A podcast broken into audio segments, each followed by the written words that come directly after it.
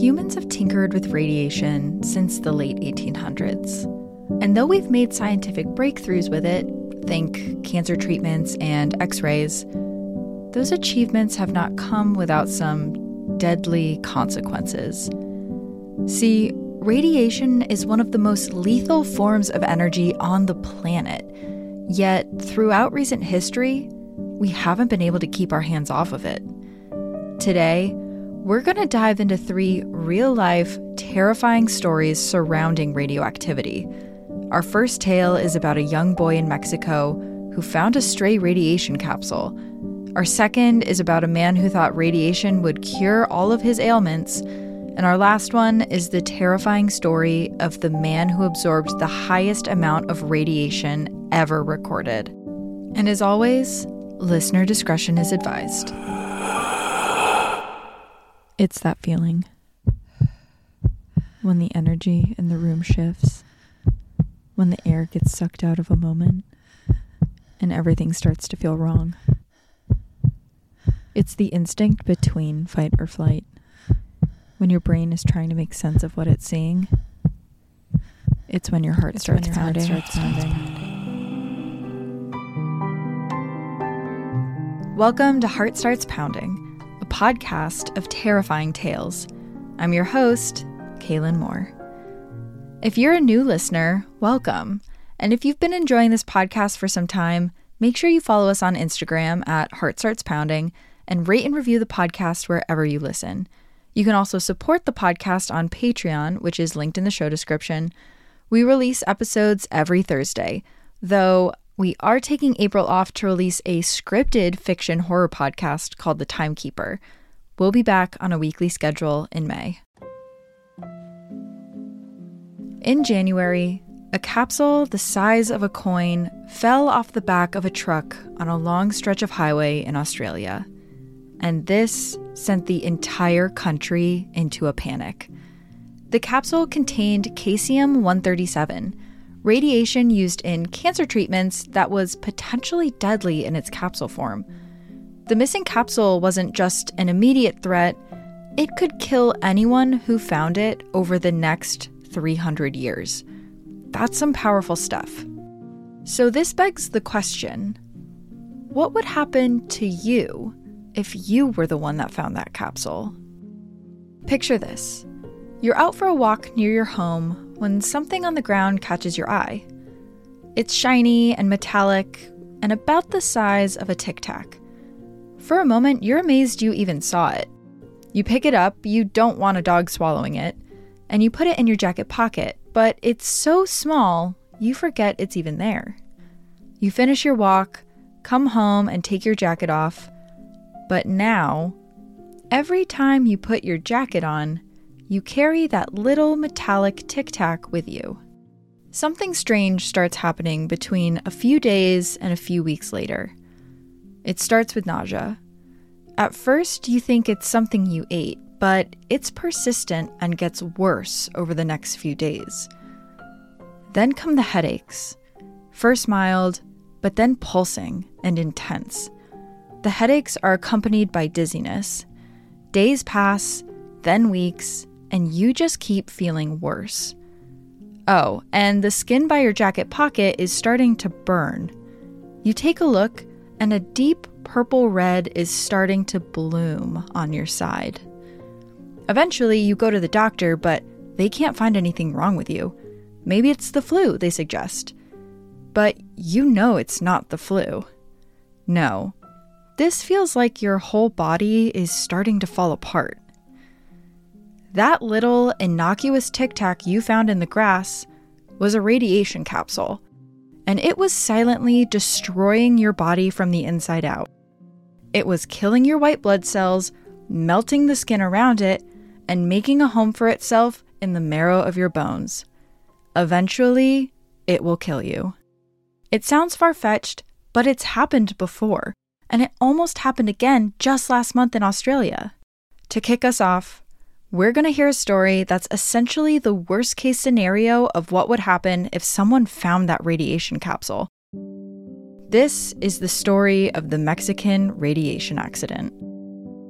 In March of 1962, a family of four moved into a house in Mexico City. The family included a mother and father, a 10 year old boy, and a three year old girl. One day, soon after the family had moved into the house, the 10 year old son was out playing in the yard when he noticed something small and shiny in the grass. Thinking nothing of it, he picked it up and he put it in his left pant pocket, and then he ran inside. He didn't tell anyone in the family he had found this capsule. He probably didn't even think about it again after he grabbed it, and so he left it in his pocket for the next few days. What he didn't know was that that was a capsule of cobalt 60, a form of radiation used to treat cancer and sterilize medical equipment. In its current capsule form, it was incredibly dangerous. On April 1st, the boy's mother found the capsule in his pocket and removed it. She didn't know exactly what to do with this capsule because to her it just looked like a small piece of scrap metal, perfectly cylindrical and smooth. So she put it in a cabinet full of glasses next to the oven in the kitchen. Over the next week, though, the boy started feeling ill, and his mother noticed that he had burns on his abdomen and left thigh. What could he have been doing that would have him burned like that? She brought him to the doctor, but the doctor didn't think it was anything serious. The family brushed it off and figured that he was young, he would probably just heal on his own. But radiation isn't like, say, carbon monoxide poisoning, where you can crack a window and just feel better. No, once you've been exposed to that high of a level, a respite from the radiation can't save you. Even though the tablet was no longer in his pant pocket, a lot of the damage had been done. So on April 17th, the boy's grandmother came to live with the family, and she noticed that something was wrong in the house. For one, the glasses inside the cabinet where the capsule was had started to turn black, and the fingernails of everyone in the family had turned black as well. The boy was also worse for wear, and now the burns on his leg and abdomen were pretty infected. Unbeknownst to the family, the radiation had not only burned deep into the boy's skin, but also had damaged his bone marrow to the point where he would be completely unable to fight off the infection. Less than two weeks later, on April 29th, the boy died from this infection. And at the time of his death, the fact that it was caused by the radiation was completely unknown to everyone, including the coroner. That was hardly the end of the nightmare for the family, however. The capsule was still in the cabinet, and every day it was emitting lethal doses of radiation throughout the house. The mother, who was also unfortunately pregnant at the time, became ill in July. The report said that she had extensive hemorrhaging and depression of blood cell forming tissue, which basically means that she would also be unable to fight off infection. She succumbed to her illness on July 19th, but this time, the doctors autopsied her and noticed that she had signs of radiation poisoning. That was strange, the doctors thought. She didn't work at a power plant and she wasn't undergoing cancer treatment, so, how would she have been exposed to so much radiation that it would kill her? Instead of investigating further, the doctors just figured her death was not caused by radiation and that maybe they had made a mistake.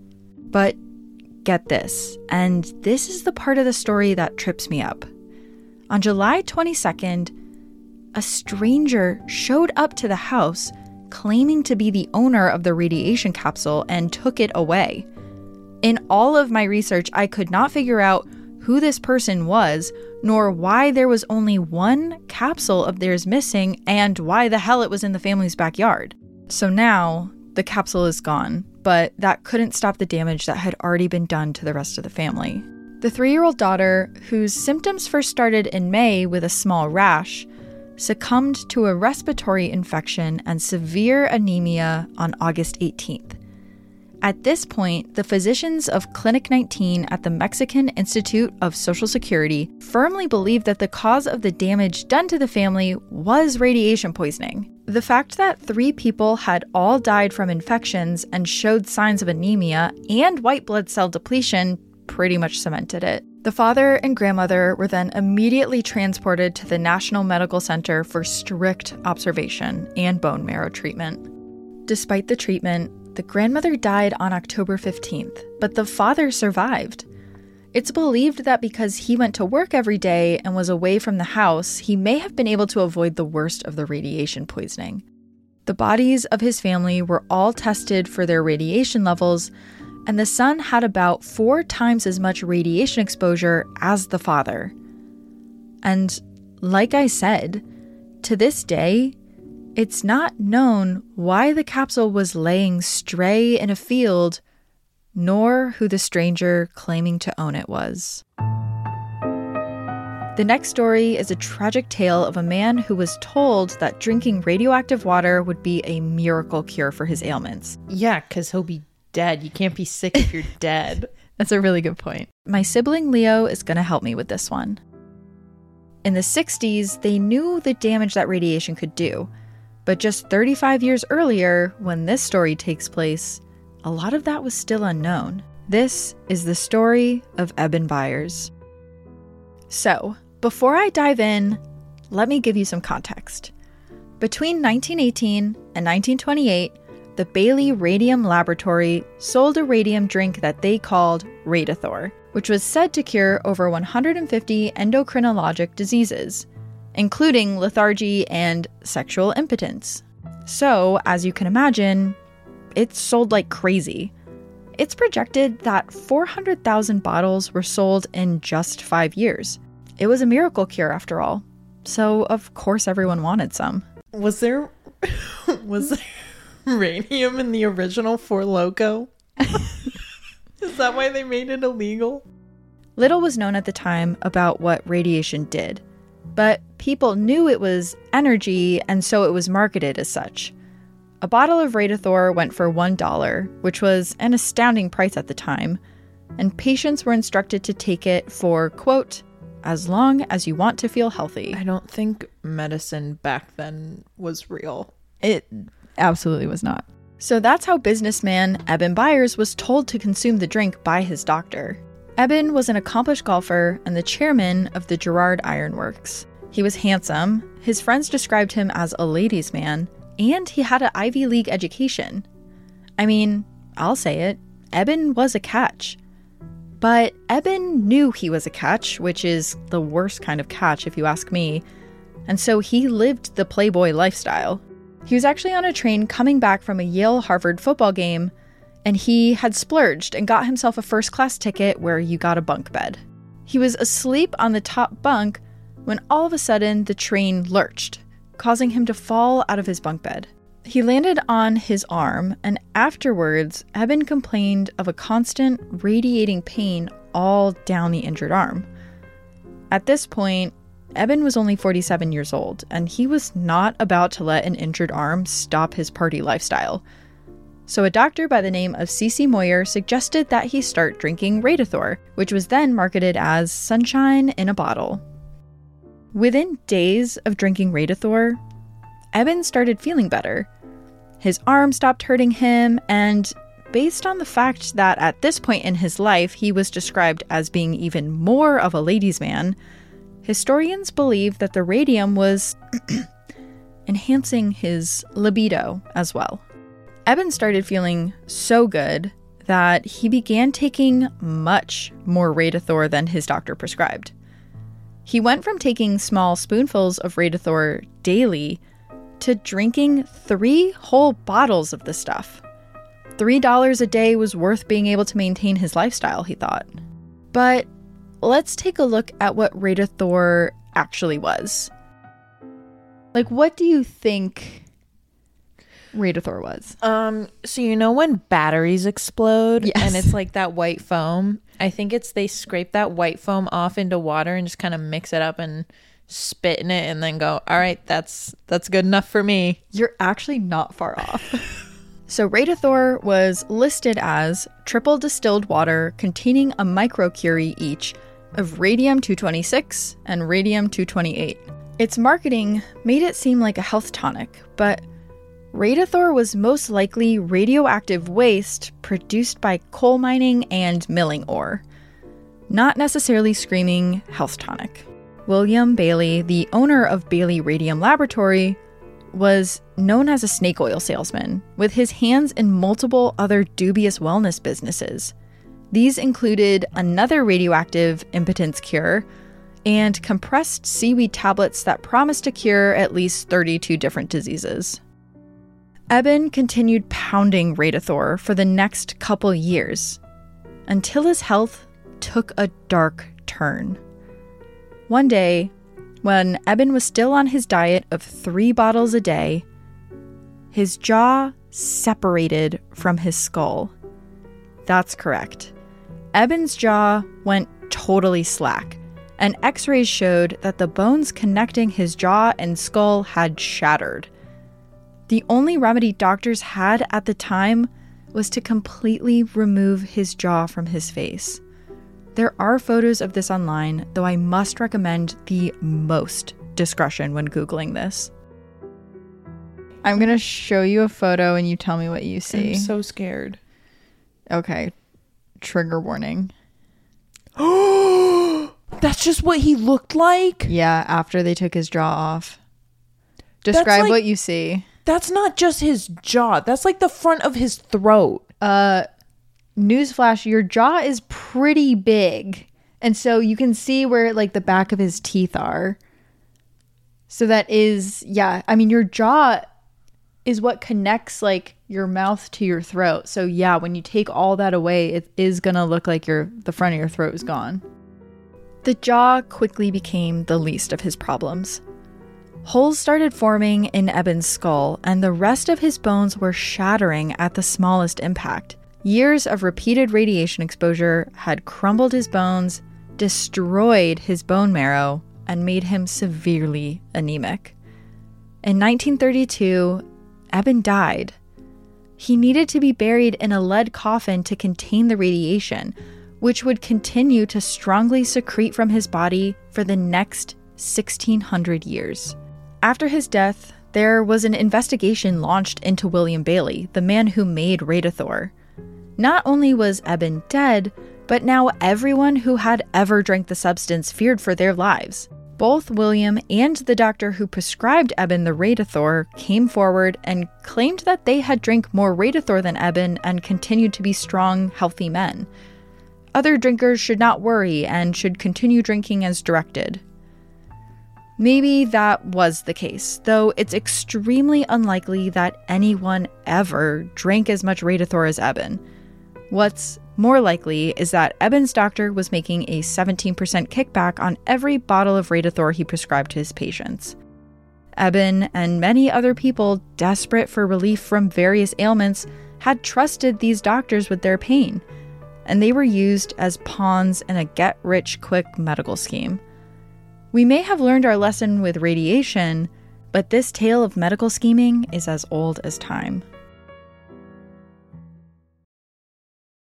Our final tale is of the man who received the highest amount of radiation exposure ever recorded.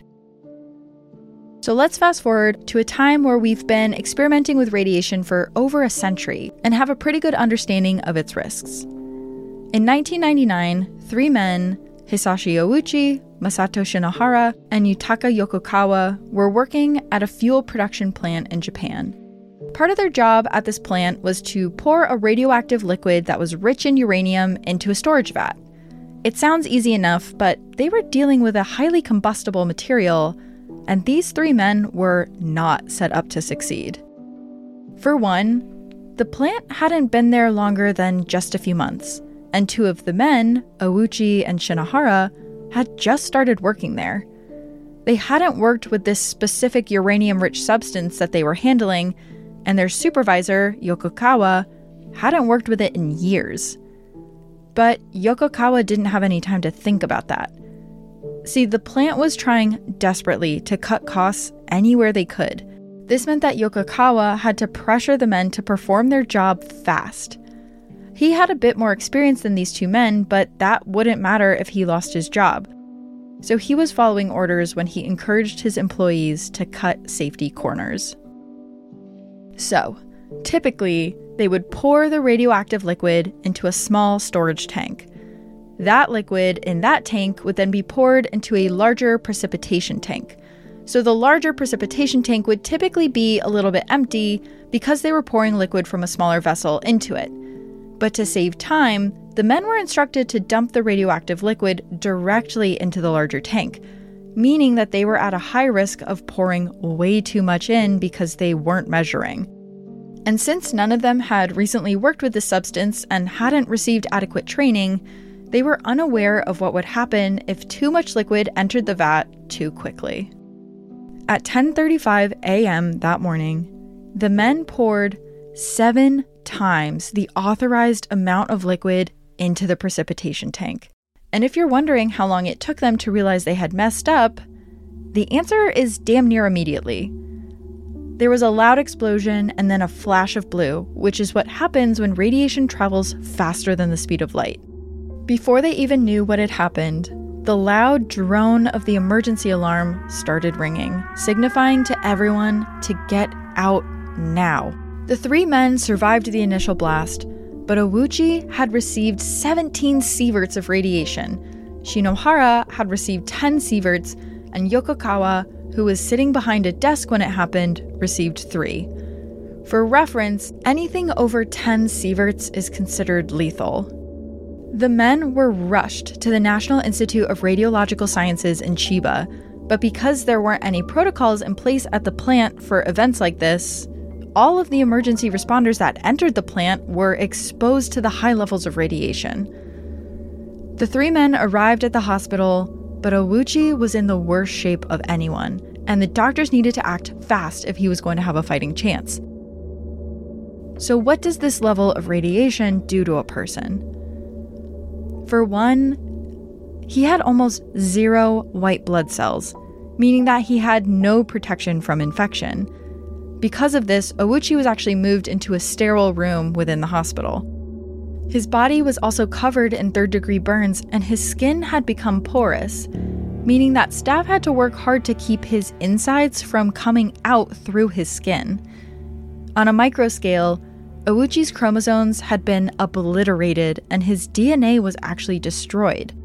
This made survival nearly impossible for him because the skin grafts that doctors wanted to do to heal his burns couldn't take because his DNA couldn't rebuild itself.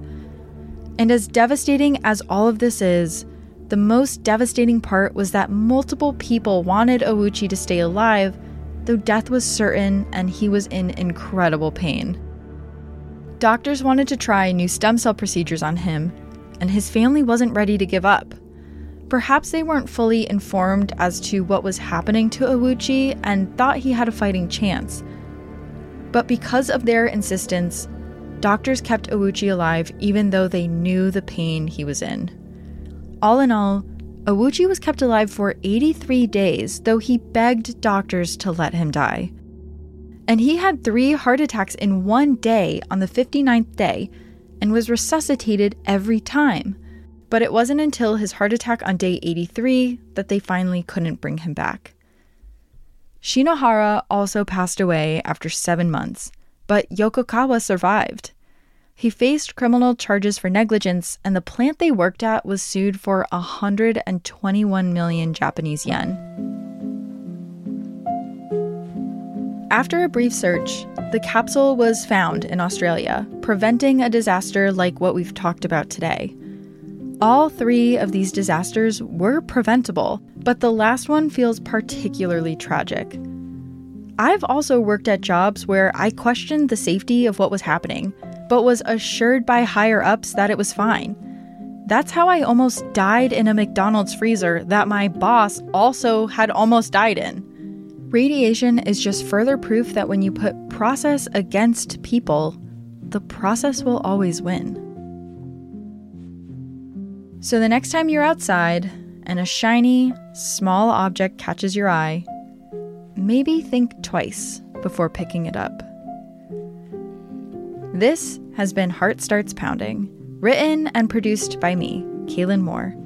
Have a heart pounding story you'd like to share on the podcast? Email heartstartspounding at gmail.com. Be sure to rate and review, follow us on Instagram, and support the podcast on Patreon, should you so choose. Until next time. Ooh.